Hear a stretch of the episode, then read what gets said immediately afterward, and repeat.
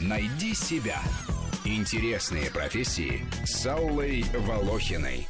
Дежурный у эскалаторов метро. Профессия, которая появилась в середине 20 века и уходит в историю сейчас на наших глазах. Из-за реорганизации в московском метро будут сокращены около 1200 дежурных, которые следят за соблюдением техники безопасности на движущихся лестницах. По странному совпадению об этом было объявлено в 35-ю годовщину трагедии на станции авиамоторной, одной из самых масштабных за всю историю метрополитена. 17 февраля 1982 года из-за того, что наладчики регулировали работу новых эскалаторов по старым инструкциям, было нарушено функционирование тормозной системы эскалатора. Лестница стала двигаться со скоростью в два с половиной раза выше нормы. Погибли 8 и пострадали 30 человек.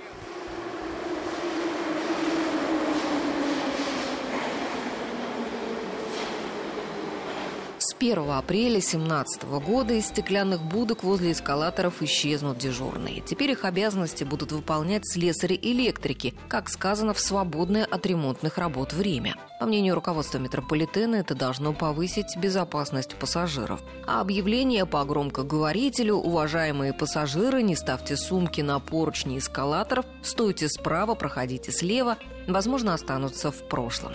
Молодой человек, ты что кричишь? Я пою. А, гражданин, Что? идите сюда. Зачем? Иди-ка, иди-ка. Что? Спой еще. А. В 1964-м, когда снимался знаменитый фильм «Я шагаю по Москве», дежурные стояли и на платформах метро. Они подавали знак машинисту, что все двери закрыты, никого из пассажиров не прищемили и можно отправляться. Дежурные по приему и отправлению поездов метрополитена трудятся и сегодня. Их зарплата от 30 тысяч рублей.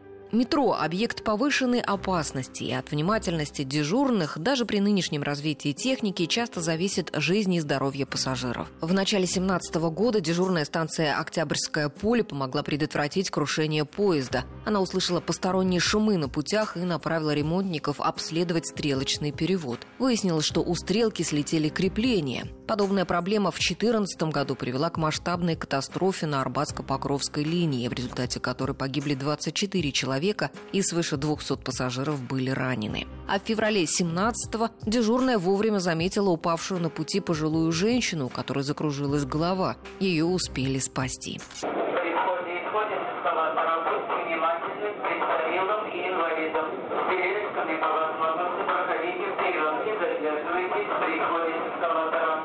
Дежурные у эскалаторов регулировали потоки пассажиров, определяли, сколько эскалаторов пустить на вход или выход, в зависимости от времени суток. Вовремя останавливали их при перегрузках, докладывали диспетчерам об обстановке. Любопытно, что в других странах таких дежурных возле эскалаторов метро не наблюдается. У нас же еще лет семь назад даже возле эскалаторов в торговых центрах провинциальных городов стояли дежурные. Следили, чтобы покупатели и их дети не упали с движущихся лестниц с непривычки. Хотя история эскалаторов насчитывает более ста лет – в 1892 году в Копенгагене первые движущиеся дорожки выполняли роль аттракциона. Первую станцию метро оснастили эскалаторами в 1921 году в Лондоне. Ступени были деревянными. В Москве же появились первые эскалаторы в 1935 году на четырех станциях метрополитена в центре города. Охотный ряд, Красные ворота, Лубянка, Чистые пруды. К 2020 году в московском метро заменят все эскалаторы, срок службы которых превышает 50 лет. Новокузнецкая, Новокузнецкая, Новокузнецкая, Новокузнецкая, Новокузнецкая, Новокузнецкая, блин, эскалатор попали штаны, на Курской спустились, на Тульской поднялись, на Кантемировской долго ругались, куда-то послали, куда я не понял, но в общем похоже на ВДНХ, Битцевский парк, Люблино, Комсомольская, Охотный ряд, Светлова, Кожуховская, проспект Вернадского и Пролетарская, Багратионовская и Фили, аэропорт, Юго-Запад, Каширская, Южная, Бутова и Боровицкая, и все вот это вот имени Ленина мы основали в 30-х годах, 30-х годах, 30-х годах, 30-х годах.